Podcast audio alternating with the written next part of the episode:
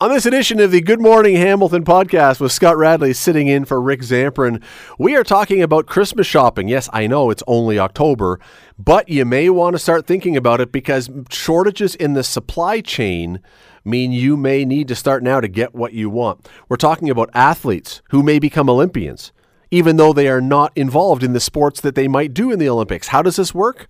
Well, you're going to want to stick around and find out.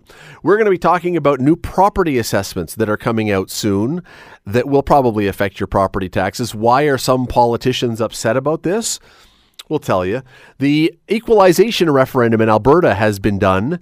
No surprise, they don't like it. What does this mean? Is the federal government even going to pay attention? We'll talk about that. And we're going to be chatting about the Raptors, a soda tax, all kinds of other stuff. Stick around. This is the Good Morning Hamilton podcast on 900 CHML. We learned the other day that property assessments will be coming out now after the provincial election. Property assessments, of course, having an impact on your taxes, or at least theoretically. So, why does it matter when? Why does it matter that this might be after the provincial election? Well, there is a municipal election that will follow. We're in election season. We had the federal election, provincial election in June, municipal election coming up in October. And it seems, anyway, that some municipal politicians are skittish, concerned, pick your word, that since house prices have spiked, as we all know, assessments that might show or will show giant valuation increases that could lead to big property tax increases could land on their laps and make voters a little frantic, a little skittish, a little angry perhaps. I want to bring in Jeff Gray, Queen's Park reporter for the Globe and Mail to talk about this. Jeff, how are you today? Good. How are you doing? Excellent. Thanks for doing this.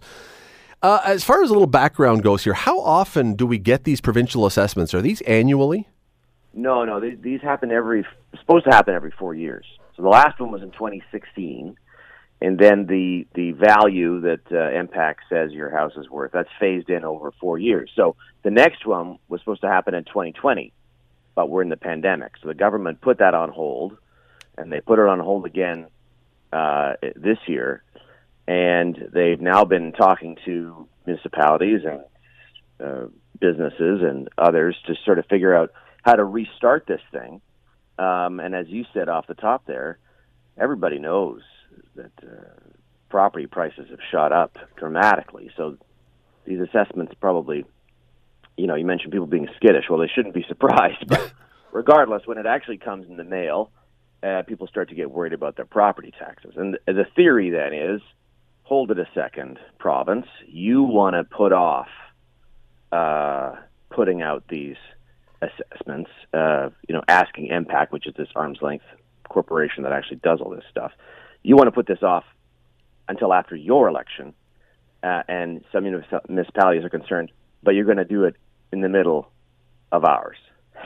so, uh, and of course, then everybody points their finger at whichever government they're most angry at. Uh, you know, when when they if they get worried about their their property tax bill shooting up. I mean, does this does this automatically mean if your assessment goes up? And again, I can't imagine there's a home out there that won't see an increase over the course of six years. I don't know what home that would be unless it's been knocked down. But I mean, if you own a home and that assessment goes up, is it a guarantee that your property taxes go up? No, and that's the. I mean, property taxes are. Uh, I mean, I covered Toronto City Hall for a long time earlier in my career, and uh, you know, property taxes are so confusing and so hard to understand. But essentially, if your property value goes up more than others uh, in your municipality, then you're going to pay more of the of the of the share. Um, I mean, generally, we are charged property tax based on the value of our property. So, but you're right that it is not a straight line. It is quite possible that that, that you'll you'll see an increase, but it won't mean much in the way of an increase to your property tax bill. Uh, of course, municipalities facing the financial challenges that they were facing even before the pandemic, and now with the the costs they've had to incur in the pandemic, are going to be looking for more revenue and and you know that's when the Yeah. council votes to uh, you know increase the rate, and so that that's going to be part of the part of the discussion as well. That you see, you uh, brilliant point that you just made because I'm looking at this going, okay, you know what? Councils could look at this and say, okay, we're going to show some restraint because re- things are going up in price and everyone's being hit a little hard. Or councils who are strapped for cash could look at this as an opportunity and a windfall and say, all right, property taxes up for everyone. Let's bring in the dough.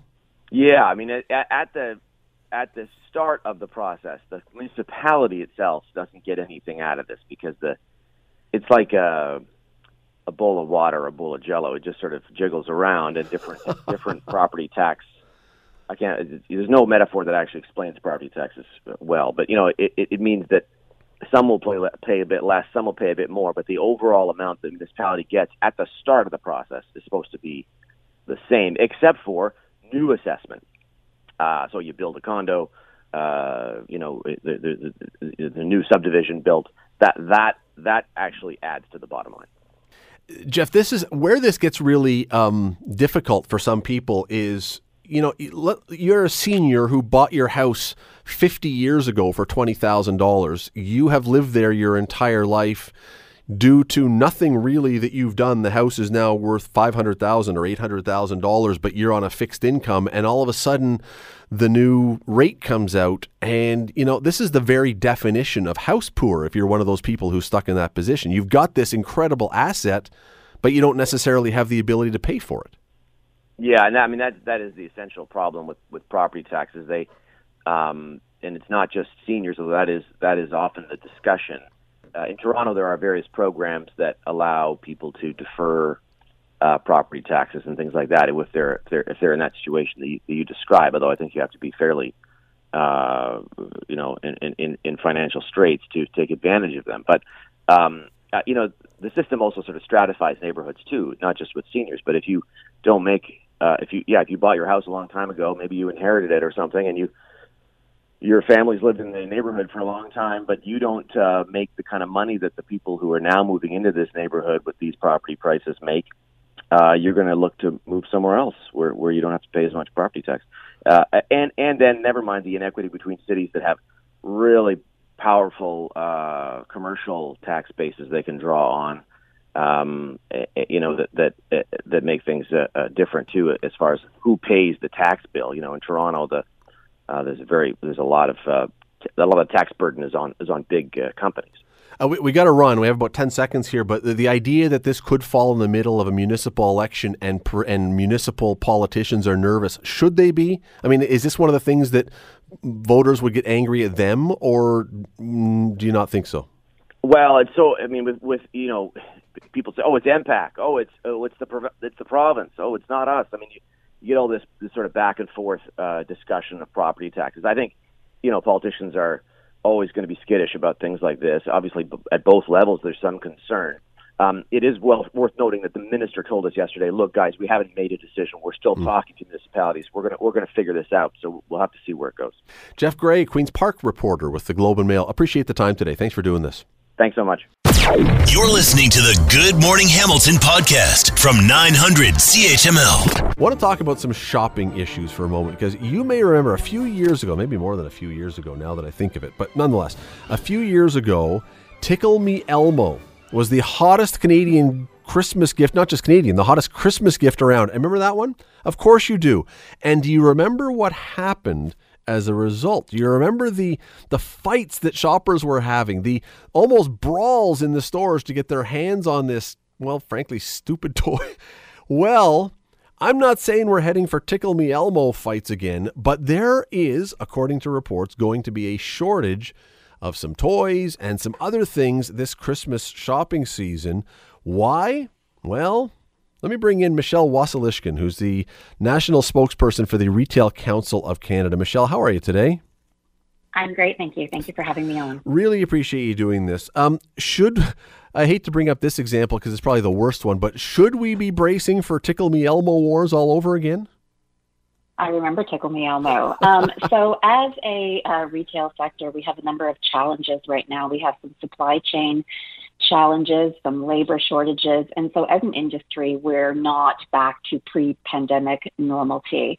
Uh, we are expecting uh, the availability of certain items might be tighter than in years past particularly in November and December as people began shopping for the holiday season. And so there is going to be less choice for some items. And, but, you know, I do want to stress during our conversation today that for many products, there are options. But for some items, certainly there there could be a difficulty in securing them. The the areas that we're hearing that are going to be the ones that may be a little bit tighter: toys, appliances, furniture, uh, shoes, clothing. Uh, I mean, these are things that are that are popular, but as you say, there are options. So, is the suggestion that you may not get the brand you want, but there will be other brands that would be available? Uh, for some of those products, absolutely. I mean, for consumers, um, some of them are seeing that deliveries are taking longer than they would have pre COVID. And so we are seeing that buyers are needing to choose a substitute, um, you know, a different model or a different brand. And so, as my colleague says, perhaps instead of buying the red shirt, you know, you're purchasing the green shirt, or maybe you're putting off that purchase altogether for the time being. Um, but certainly, you know, consumers that plan ahead and shop early will increase their chance of finding the product and the brand that they want. Okay, so very broadly, and I think most people have now by now heard about supply chain issues. You just referenced it. So broadly, that's the cause of this. But a little more specifically, why are certain things going to be more difficult to get this year? Uh, well, there's a couple of different challenges when you're talking about supply chain. Um, you know, we do live in a global society, and so for many products, parts are often sourced overseas. And, um, you know, in Canada, we're hopeful that uh, we will soon return to um, a normal society uh, in the not so distant future um, from COVID, but that's not necessarily the case in different parts of the world, such as China and Vietnam, where ports are often, um, you know, they've been, we've seen recently where the ports were shut down for uh, in a week, more than a week in order to deal with COVID outbreaks. And so that uh, creates a substantial delay delay uh, globally. Um, we've also seen issues with ports. Um, there's a backlog of boats in some areas waiting to have product unloaded.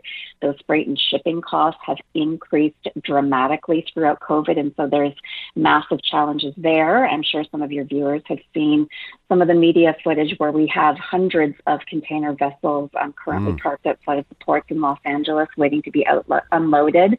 Uh, a colleague of mine was speaking to um, a designer just yesterday, and her entire stock of new handbags is on one of those containers. And so you can imagine the implications of that. And then the other challenge is really unusual demand patterns. And, you know, our lives have changed. We're staying home more often. And with many people still working from home, their purchases and their purchasing patterns have changed over the past year. And so retailers are really still kind of grappling with the ongoing question of those temporary versus permanent consumer trends. And so all of those things plus worker shortages have led to a situation where you know retailers are really um, needing to um, do things a little bit differently. A lot of them have spent considerable um, time over the past month and really over the past year putting other contingency measures in place in an effort to address those supply challenges that we are seeing right now if it, I think everyone understands at least the most basic of economics, if supply is down and demand is up, that usually turns into higher prices. Should we be expecting higher prices this Christmas season? Uh, I mean, in some cases, absolutely. Um, I mean, that's that's going to be a possibility. So most retailers um, have been successful in absorbing some of the increased cost from transportation, delays in getting those containers, and some of the other issues that we talked about. Um, but you know, of course, it, it's not sustainable for the long term.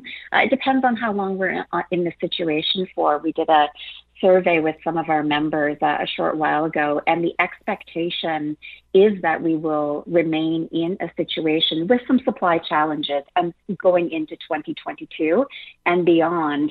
Um, for some retailers, I saw um, the other day uh, two large, com- well, one large and one mid in particular, sent notes out to their customers referencing that they expect, um, you know, product delays for upwards of a year. And so, mm. in some cases, we should see a return to norm- normality in, you know, Q1, Q2 of 2022. But certainly for some categories, it could take much longer than that. Be prepared, I guess. Get your Christmas shopping done early and uh, don't wait for the tickle me Elmo at the last minute. Michelle Wasylyshen, National Spokesperson, Retail Council of Canada. Really appreciate the time today. Thanks for taking a few minutes. Thank you very much. I don't know what uh, what that means that you have to hurry out and buy now, but you know, there's something supposed to be almost fun and sacred, and I use the word sacred very not literally about Christmas shopping, isn't it? But you go out there, you buy the stuff, you think of the person you want, you wait till the last minute if you're like many of us, and then go to the mall and try and find a parking spot and get angry when someone cuts in front of you, and then you rage shop. Anyone else have this experience with Christmas shopping last minute? Yeah.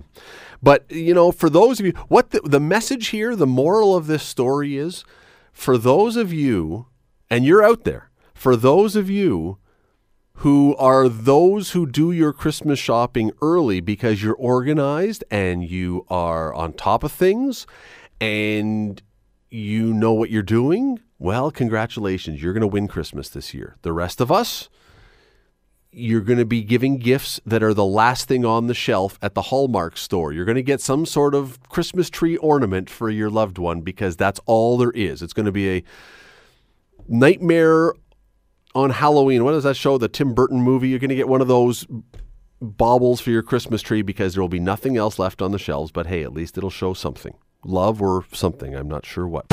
You're listening to the Good Morning Hamilton podcast from 900 CHML. I want to talk about athletes for a second because I really believe that a good athlete is a good athlete. I believe that if you're good at basketball, you're probably in good shape and you're probably pretty coordinated, and that means you could probably take up volleyball or baseball or soccer or whatever else. Doesn't mean you'll necessarily be as good in these sports as in your specialty, but here's the question what if you just haven't discovered your sport? What if you're better at another sport than you are in the one you think you're really good at? That's the concept, in theory anyway, behind the RBC training ground. You take superb athletes, you break down their strengths, and you see if there's something they might be good at in hopes of finding future Olympians. Uh, Stoney Creek's Talia Hoffman has been identified as one of those people who might be a possibility. She joins us now. Talia, thanks for doing this today. Hi, Scott. No worries. Thank you so much for having me. So, th- I mean, this is such a fascinating concept, and I know it's been done forever. It's, it's more organized now, but for a little bit of background, you are an athlete. W- what is your sport? What would you identify you as your great sport? Uh, so, already I play rugby, so I play 15s and 7s. Okay. So you're, and you know what? I'm not asking you to brag, but I will. You play college, you play university rugby. You're good at rugby. I mean, you're obviously a very good player. I guess so. yeah. we'll, we'll give you that one. We'll assume so. So, how then do you decide? What was it that made you decide to say, you know what, maybe I should go out for this RBC training ground? Maybe there's something I also would be good at. What made you think to do that? Uh, well, it was actually more of a push from one of my coaches. I during like the pandemic when there wasn't really training in Ontario, I went out out east to Halifax to train, and there was an RBC training ground combine there, and one of our coaches really just pushed to try out for it and just thought that um, a few of the athletes would be good candidates for it. Uh, so I guess I'm grateful for that. Was the idea then that you were thinking, hey, I got to find some way to get to the Olympics? Or was this just, hey, it's on, so let's give it a whirl and see what happens? Uh, truthfully, I think it was just, uh, oh, like I'm just going to do this and kind of see where it goes. I mean, it is something, and you probably are very aware of this. It is something that we have seen athletes cross over. The one that obviously comes to mind around here, we've had a lot from Hamilton. We've had a bunch of football players that have become bobsledders. That seems to be a kind of a natural fit. Had you ever thought of another sport, an Olympic sport that you might be good at, or have you even contemplated what you might be good at? Uh, honestly, no, I hadn't contemplated it at all. A girl that I used to play rugby with she did this a few years ago, and now she's on the national team for bobsled as well. So it's uh, you would never really think that that's like the same translation, but uh, I guess there's so many sports out there that you wouldn't even consider that you might be good at. So it's kind of interesting to see. Well, because I mean, look, you're an athlete, but probably you've not played every single sport. Who has? So, so there's something probably out there that you have never even contemplated you might be good at. Yeah, especially something like bobsled. Like there's very few people that have had the opportunity to try bobsled. Right. Right. So I think people wouldn't even know they're going to be good at it until until you do, until it happens. Do you agree? I mean, it, my theory I offered off the top, and my theory could be right or it could be wrong, but I, I really believe that athletes are athletes, that there are things within each sport that can translate. And if you just find that thing, it can really work. Do you agree with that idea? I think a lot of sports, yeah, like power and speed are are so like uh, transferable to many sports, but there's some things like like specific skill that just really needs to be fine tuned. But I guess with enough time, some really athletic people can pick up any skill. But the way they do this and the idea behind this training ground is they're they're essentially breaking down your skills or your strengths into like the most basic element, right? They're trying to find out about your speed, mm-hmm. about your strength, about so that they're not necessarily, I- as I understand it, looking for a sport to plop you into. They're looking to see if, you know, let's say bobsleigh requires power and speed. Let's find someone who's got great power and speed. If something else requires something else, some combination, that's what they're doing, right? They're trying to just find the raw elements. Exactly. Yeah, there's maybe like six or seven uh, test like testing elements that you'll go through, and then I think they'll analyze all that and then kind of see where you fit. Now, have you done this yet, or are you in the process of doing it?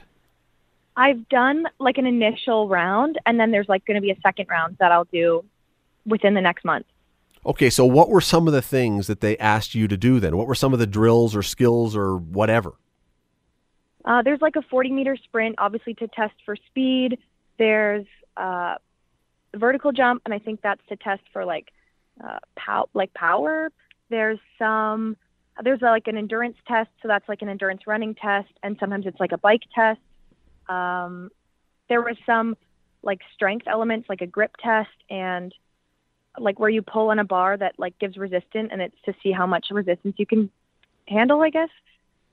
Yeah, things like that. And did you Do they tell you after where you stand like, you know, you were fantastic at this or this wasn't your greatest one? Do you know where you rank in those? No, honest, no, I never found out like any of that. But um, I just found out like I got an email from Cycling Canada that was like, oh, like you've been identified as like potential to be good in this sport, but um, but like I never found out any results. But interesting because I would never have thought cycling. You've never been a cyclist? No, never. Do- I mean, do you even ride a bike? On no, barely. Well, but I mean, I'm looking, okay, so if you're going to do cycling, you need leg strength. Rugby would fit with that, and you probably need good endurance depending on what kind of cycling you're doing. Uh, I, I, you must obviously have measured pretty well in that one as well. I mean, would that have been something you would have thought that leg power and endurance were your things? Not no, honestly, I, I wouldn't have. But um, I mean, cyclists are so strong, so I'll take it as a compliment. When you're doing the tests for this, is it high pressure? Like, are they trying to let you know that you get one shot at this and you better not mess it up or you are going to miss out? Like, are they trying to replicate a high pressure situation? Uh, no, not really. Like honest, and in a lot of high level sports, uh, doing testing elements like this is something that kind of happens semi frequently. So it's all things that I've Sure. done before. So it's just something that like you're just testing another time, but just in a little bit different of an environment. As I say, I find the, the concept of this, I find it, I mean, it's, it's very smart. It's very clever, but it's also very, you know, it's, very cool to look for people who have never done these things like you with cycling, perhaps.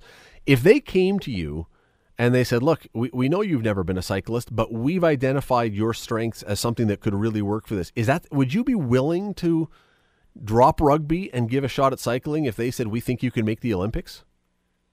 Uh, I don't, I don't know, and that's like a tough question because I love rugby, right? So I think that would be a very circumstantial decision. H- How you did this, as you say, kind of on a, on a whim, but are the Olympics something that are the highest pedestal for you that you would do almost anything to get to? Or, mm, I mean, where does that sort of stand? Where does that register?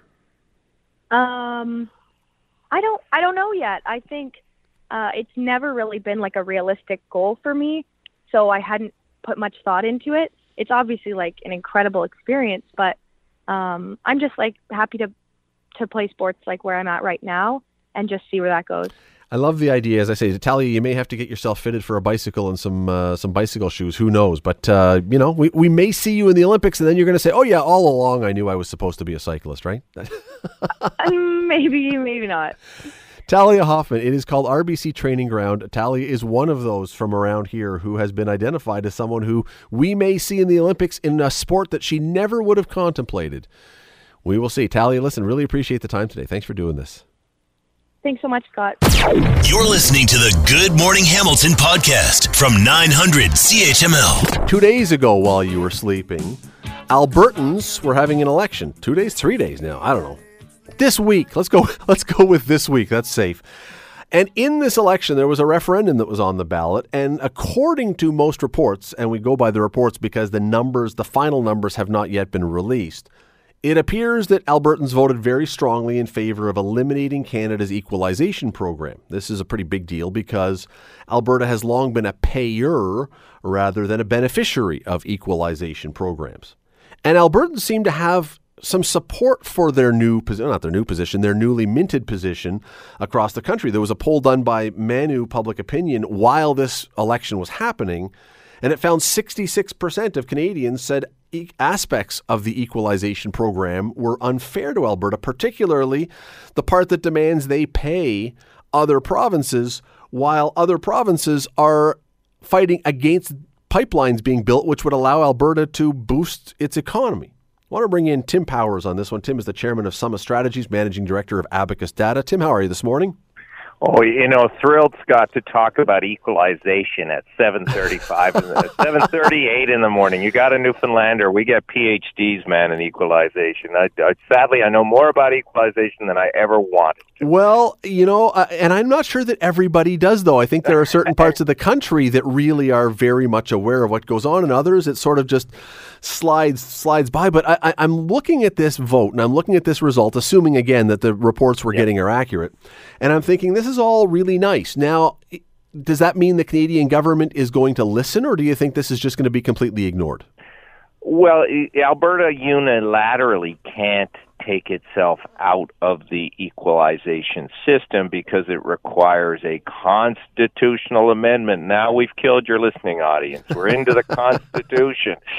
So that would require um, the uh, seven of the ten provinces and uh, and what sixty percent I forget the precise formula at the moment uh, of the population to agree to all of that. So th- th- this is more overt political posturing that Alberta will use to help in its negotiations with Ottawa for other funding uh, adventures and or pipeline projects. But it it doesn't mean anything. It doesn't mean equalization is going to end uh, because one province has had a referendum and a majority of the public likely say they don't think it should continue. Now, Tim, that your point obviously is correct. However, I will say that I'm sure there are some people who are listening when you say, okay, they want to change the constitution, and will recall back in May, was it, when Quebec says, hey, we want to change the Constitution. We want French to be the official language. We want to be our own nation.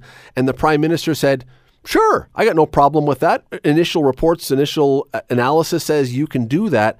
And they're going to say, wait a second, why is Quebec able to make these adjustments to the Constitution? And then when Alberta says we want something done differently, the view is, yeah, no, you can't do that because this involves money and the other one involves language. Uh, and, and equally, Quebec has other tools, as provinces do, to um, your uh, Bill 101 is you and I are old enough to know all about that and how that uh, required French as the first language in public spaces uh, in Quebec uh, to uh, to be enacted, and and it was. But but the comparison is an excellent one because effectively what Alberta is trying to do through the equalization referendum that they've had and and other protests that they've launched to say, look, you know, why is Quebec the only province that can push around Ottawa and get uh, special status? We kind of want it too. Uh, we we want to be regarded as the Quebec of the West. That when we bark, you're afraid of our bite, and you'll find a way to accommodate us. It sounds simplistic, but that is effectively what is at play.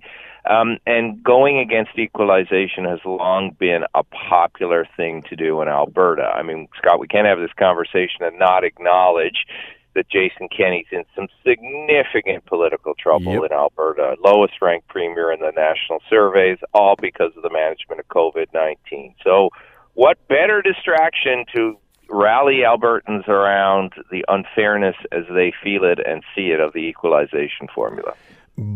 But as you know, again, better than almost anyone, politics is not just about the mechanics of governing, it's about appearances.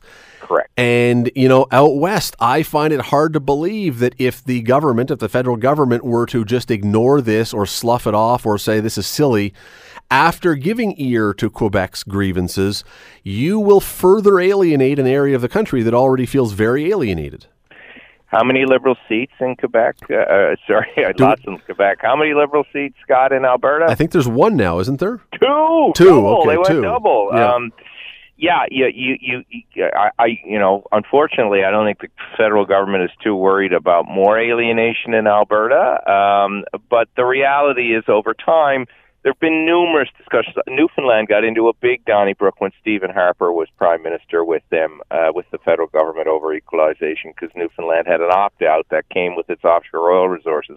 Alberta may be trying to do something like that, so it, it may open the door to set aside negotiations for other projects. Um, so it's as I say, it's not a, it's not a uh, tool without some utility for Premier Kenney, but it's not if you're listening today and you are caring about equalization doesn't mean tomorrow that it's going to change like the equalization formula uh, to change and the process is going to take federal provincial meetings all manner of trade-off and uh, not going to happen in in the next little while but it signals Alberta's desire to, position itself as a unique Western province that feels it needs uh, proper care and tending. Yeah, and I, I agree with you on the. I don't know how many people woke up this morning going, "Boy, you you know, equalization is what's driving my day today."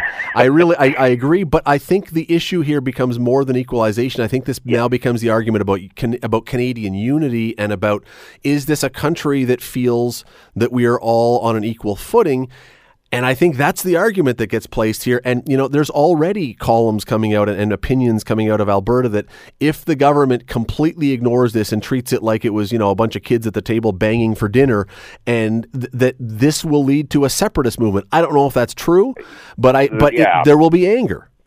Certainly there will be, but again, look, this uh, Alberta's made more of it than than other provinces have. Newfoundland was trying to get a change recently to the equalization formula because for a very brief period of time, because of our oil revenues, we were a payer, not a recipient. Guess who we were paying, Scott? You, you, you Ontarians were getting our money. I mean, we'd taken yours for a while, to be fair. Um, so, you know, the, the whole argument of equalization, its whole genesis is that all Canadians, and this is the important part, should be able to receive the same level of services, whether it's in St. John's, Hamilton, Nanaimo, Edmonton. You go to a hospital, you go uh, to a government office, you get the same level of services, and nobody should be lesser than anybody else. And great Canadian fairness is the wealthier provinces would help the less wealthy. And as you achieve wealth, as Newfoundland did, you help the less wealthy, which in this case was Ontario.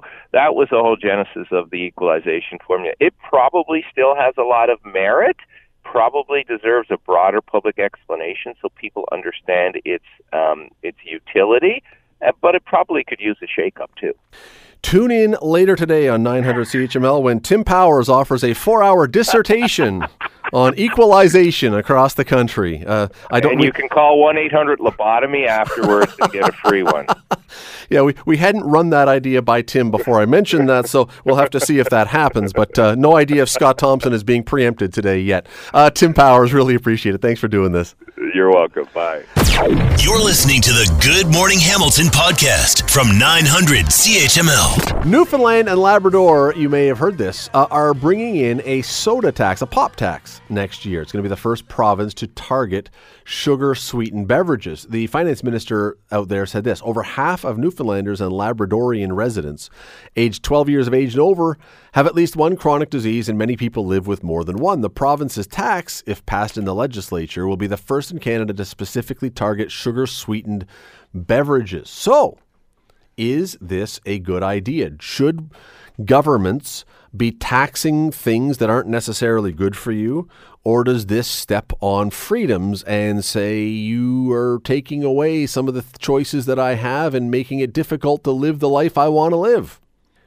Want to bring in Kate Park. She is a registered dietitian. And if I had to guess, having not talked to Kate yet before doing the interview today, Kate, I can bet I know which side of that argument you're going to fall on. you already got a good guess on that. I have a pretty good idea. Would I be right? Uh, you know, I I, I think you've probably got the idea, but I mean, I'm, of course, I'm going to say it's a little more nuanced than just kind of like yes, no when it comes Okay. to this situation, right? So explain. No, and you know what? I think a lot of people probably just would have expected a dietitian to come on and say, "Absolutely, yes, for sure." So explain the nuance. So I think attacks like this make sense because we do know that there's a significant link between sugary beverages and chronic disease, and not just things like diabetes that people might instinctively think with sugars, but we also know it's connected to heart disease, kidney disease, liver diseases, um, and we we are seeing those things going up. And so a lot of people think why why go after soda right it's a it's a single item it doesn't seem fair you're signaling this one out but because of that significant link we do know that taxes like this work in the past with other substances that we know uh, are not good for us it's kind of being taken out of the same playbook as for cigarettes right? We know when we started taxing those that it helped to significantly reduce intake. Um, but on its own, it's not an effective tool. So the, for example, the revenue that's generated from uh, a tax like this then needs to be used purposely, purposefully to help in other ways to get people to make healthier decisions. You know, subsidize healthier foods, improve education and access to healthier lifestyle choices. So on its own, not super effective, but as part of a bigger initiative, it can actually be very effective. so many things you just said there I want to dive into. Let's start with the well, and it's true. I mean, you, you you've hit on a whole bunch of things. Um, just made a bunch of notes while you were talking, and I can barely read them because I was writing so fast. Um, but you said not effective necessarily on its own. I know they did this. They brought in a pop tax in the UK uh, three or four years ago. And what they found is that the reduction in the number of there well, there was no real reduction in the number of pop bottles or gallons or whatever of pop purchase. So on that front, you would say, okay, this has not really worked because people are still drinking the same amount. They're just paying Well, it's, more. It's interesting that you brought that one up because that was actually a slightly nuanced tax over there. So it wasn't just that they were taxing at the consumer level, they were actually taxing at the corporate level and they were taxing in different tiers. So you got taxed more depending on how much sugar was in the bottle. So, for example, if your beverage had much more sugar in it, you got a higher tax. If you were sort of high in sugar, it was medium, and if there was just a little, it was lower. And while it didn't change the consumption of beverages at uh, at a population level, what was interesting is it changed corporate behavior, and that a number of companies actually started to make and market lower sugar versions of their beverages. So even though people were consuming a similar amount of soda, they were actually consuming more sodas that were lower in sugar as well. So there was actually a meaningful impact in that case. You said also that why that some people are going to say, well, why just target pop? And, clearly, you say there's this there's a connection. But chocolate milk, for example, in this tax that, that Newfoundland and Labrador is proposing is not there, or infant formulas that have sugar in them, or um, you know, even uh, let me throw this one out because some of those may not have as much sugar as a pop would, but even going to the coffee shop and getting a triple triple and throwing that much sugar into it. So, I mean, is this is this a targeted thing? Is this is this a start? How would you look at this? Because it seems there's a lot of other places you could have also an impact. Yeah, and I think sometimes the soda tax title is a little misleading because it is going to be other sweetened beverages as well. And you're right, those ones are excluded. But I would say that the big difference between those two products is that a soda often has a significantly higher amount of sugar in it. Um, so, for example, one can of typical soda has about 10 and a half teaspoons of sugar in it.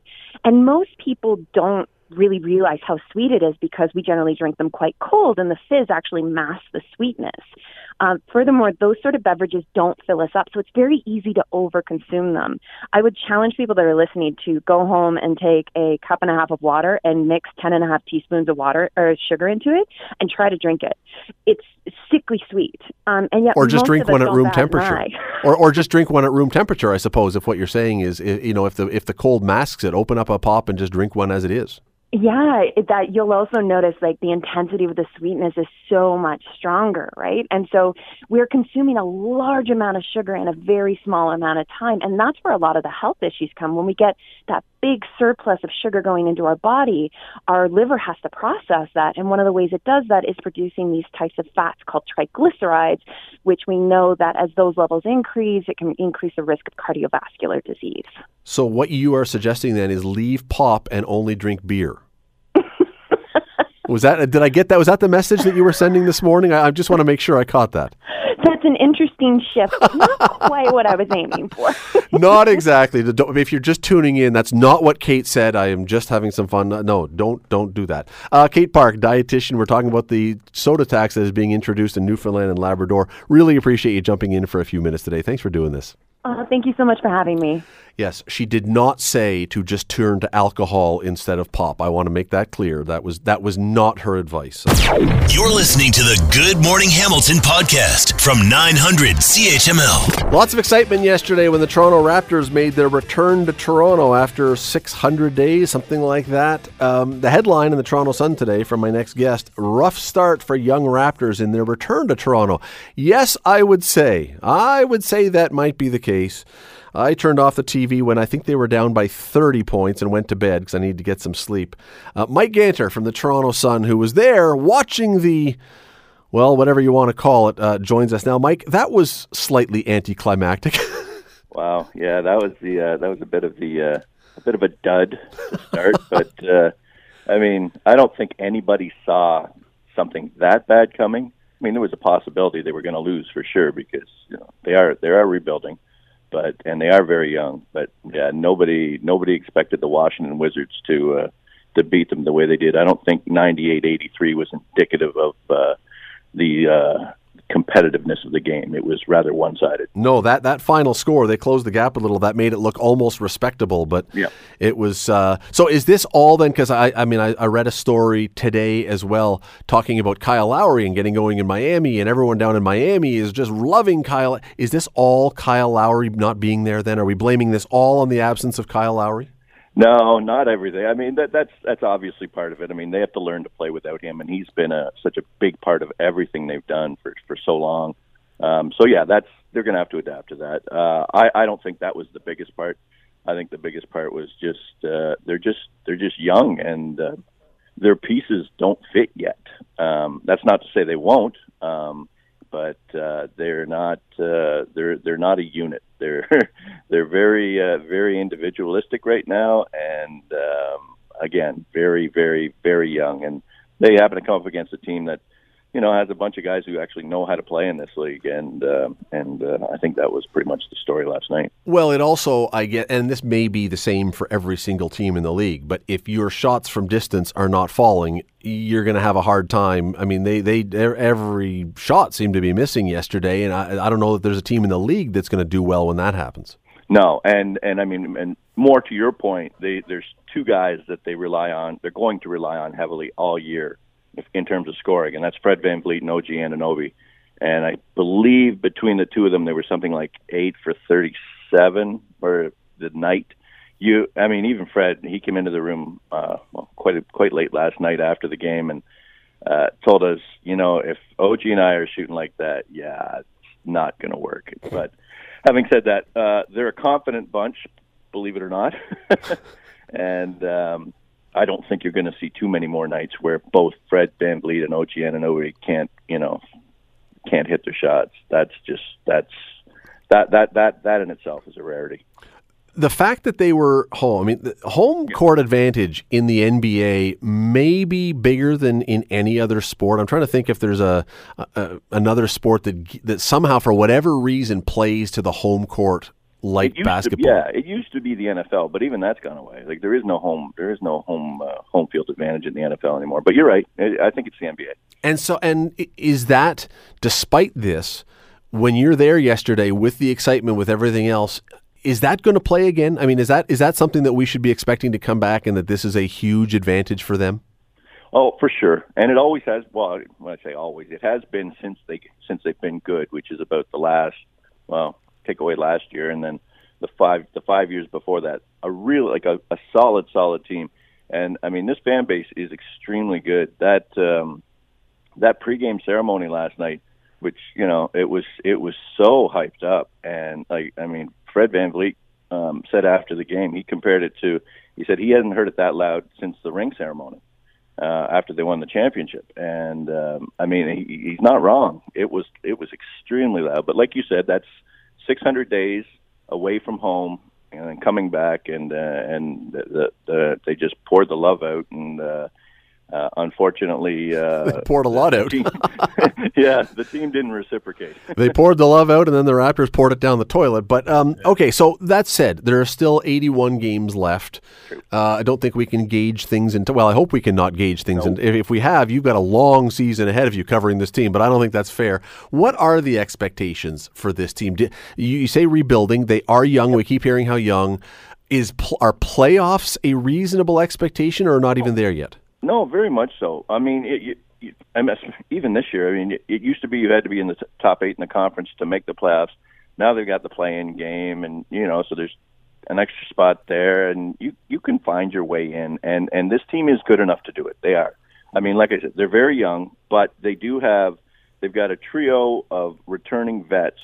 Uh, well, actually four if you count Goran Dragic, but they have a trio of returning vets who are going to eat up the majority of the court time for this team in OG Anunoby, Fred VanVleet, and and uh, Pascal Siakam, who's still out with a shoulder. Well, he's returning from a sh- shoulder injury.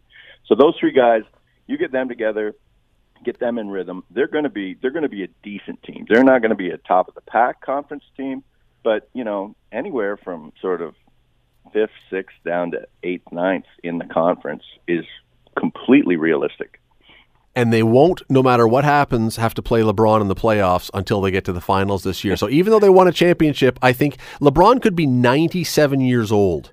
And people would still say, as long as the Raptors don't have to play him if they get to the playoffs, things are fine. So. No, that man, that man casts a shadow over this team and, and, and will for until he retires. It's, uh, I mean, the, I don't know about you, but just that that that him standing on the three point line, basically twirling the ball on his finger and then dropping a three over will always live. Yes, yeah, sadly, sadly. As much as the much. as much as the uh, Kawhi Leonard shot will live, uh, there's about eight LeBron shots that will also live and torment Raptors fans. Uh, you can read Mike Ganter day after day after day in the Toronto Sun. He'll be covering this team. Mike, really appreciate it today. All right, Scott. Thanks. Thanks for listening to the Good Morning Hamilton podcast. You can listen to the show live weekday mornings from 5:30 to 9 on 900 CHML and online at 900CHML.com. The Good Morning Hamilton podcast is available on Apple Podcast, Google Podcast, and wherever you get your favorite podcast. I'm Rick Zamperin. Thanks again for listening, and don't forget to subscribe to the podcast. It's free, so you never miss an episode, and make sure you rate and review.